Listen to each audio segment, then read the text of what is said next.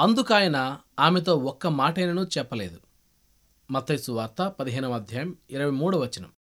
ఊహించని విధంగా హృదయ విదారకమైన వేదన వచ్చిపడి ఆశలు పూర్తిగా అడుగంటుకుపోయి మనసు వికలమైపోయేటంత దీనస్థితి దాపురించి కృంగిపోయి ఉన్నవారెవరైనా ఈ మాటలు వింటున్నారేమో.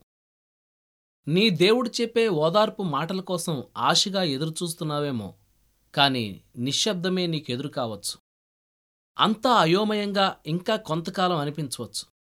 అందుకాయన ఆమెతో ఒక్క మాటైనను చెప్పలేదు.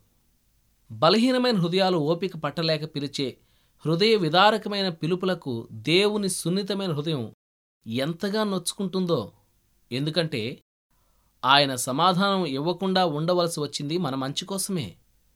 యేసుప్రభు నిశ్శబ్దం ఆయన మాటల కంటే ఎక్కువ అర్థవంతంగా ఉంటుంది. ఇది ఒక సూచన కావచ్చు. తిరస్కారానికి కాదుగాని సమ్మతికే. నిన్ను మరింతగా ఆశీర్వదించడం కోసమే. నా ప్రాణమా నీ వేల కృంగియున్నావు. ఇంకనూ నేను ఆయన స్తుతిస్తాను. ఆయన మౌనం కోసం. ఒక పాతకాలపు కథ ఉంది. ఒక ఆవిడికి కల వచ్చిందట. ఆ కలలో ముగ్గురు ప్రార్థన చేస్తున్నారు. దేవుడు వాళ్ళ చెంతకు వచ్చాడు. మొదటి స్త్రీ దగ్గరకు వచ్చి కరుణతో కృపతో వదనంలో వెల్లివెరిసిన చిరునవ్వు ప్రేమను కురిపిస్తూ ఉండగా ఆమెతో మృదువుగా మధురంగా మాట్లాడాడు. ఆమెను వదిలి రెండో ఆమె దగ్గరికి వెళ్ళాడు.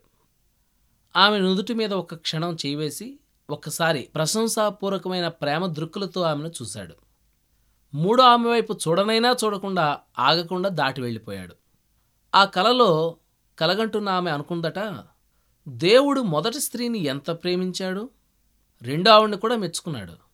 కానీ మొదట ఆమె పట్ల చూపించిన ప్రేమ చూపించలేదు. మూడవ స్త్రీ మాత్రం ఆయన్ని ఎంతో బాధపెట్టి ఉంటుంది. అందుకే ఆమెతో మాట్లాడలేదు సరికదా? కనీసం ఆమె వంక చూడనైనా చూడలేదు. ఏం చేసిందో ఆమె? ఆ ముగ్గురి మధ్య అంత తేడాలు ఎందుకు చూపించాడు ప్రభు? దేవుడు అలా ఎందుకు చేశాడో ఆమె ఆలోచిస్తూ ఉండగా ఆయనే వచ్చి ఆమెతో ఇలా అన్నాడు. నన్నెంత తప్పుగా అంచనా వేశావు? మొదటి స్త్రీ నా మార్గంలో నడవాలంటే నా ప్రేమ నా అపేక్ష ఆమెకు అవసరం. దినంలో ప్రతిక్షణం నేను నా ప్రేమతో ఆమెను వెంటాడుతూ ఆమె ఆలోచన చక్కబరుస్తూ ఉండాలి.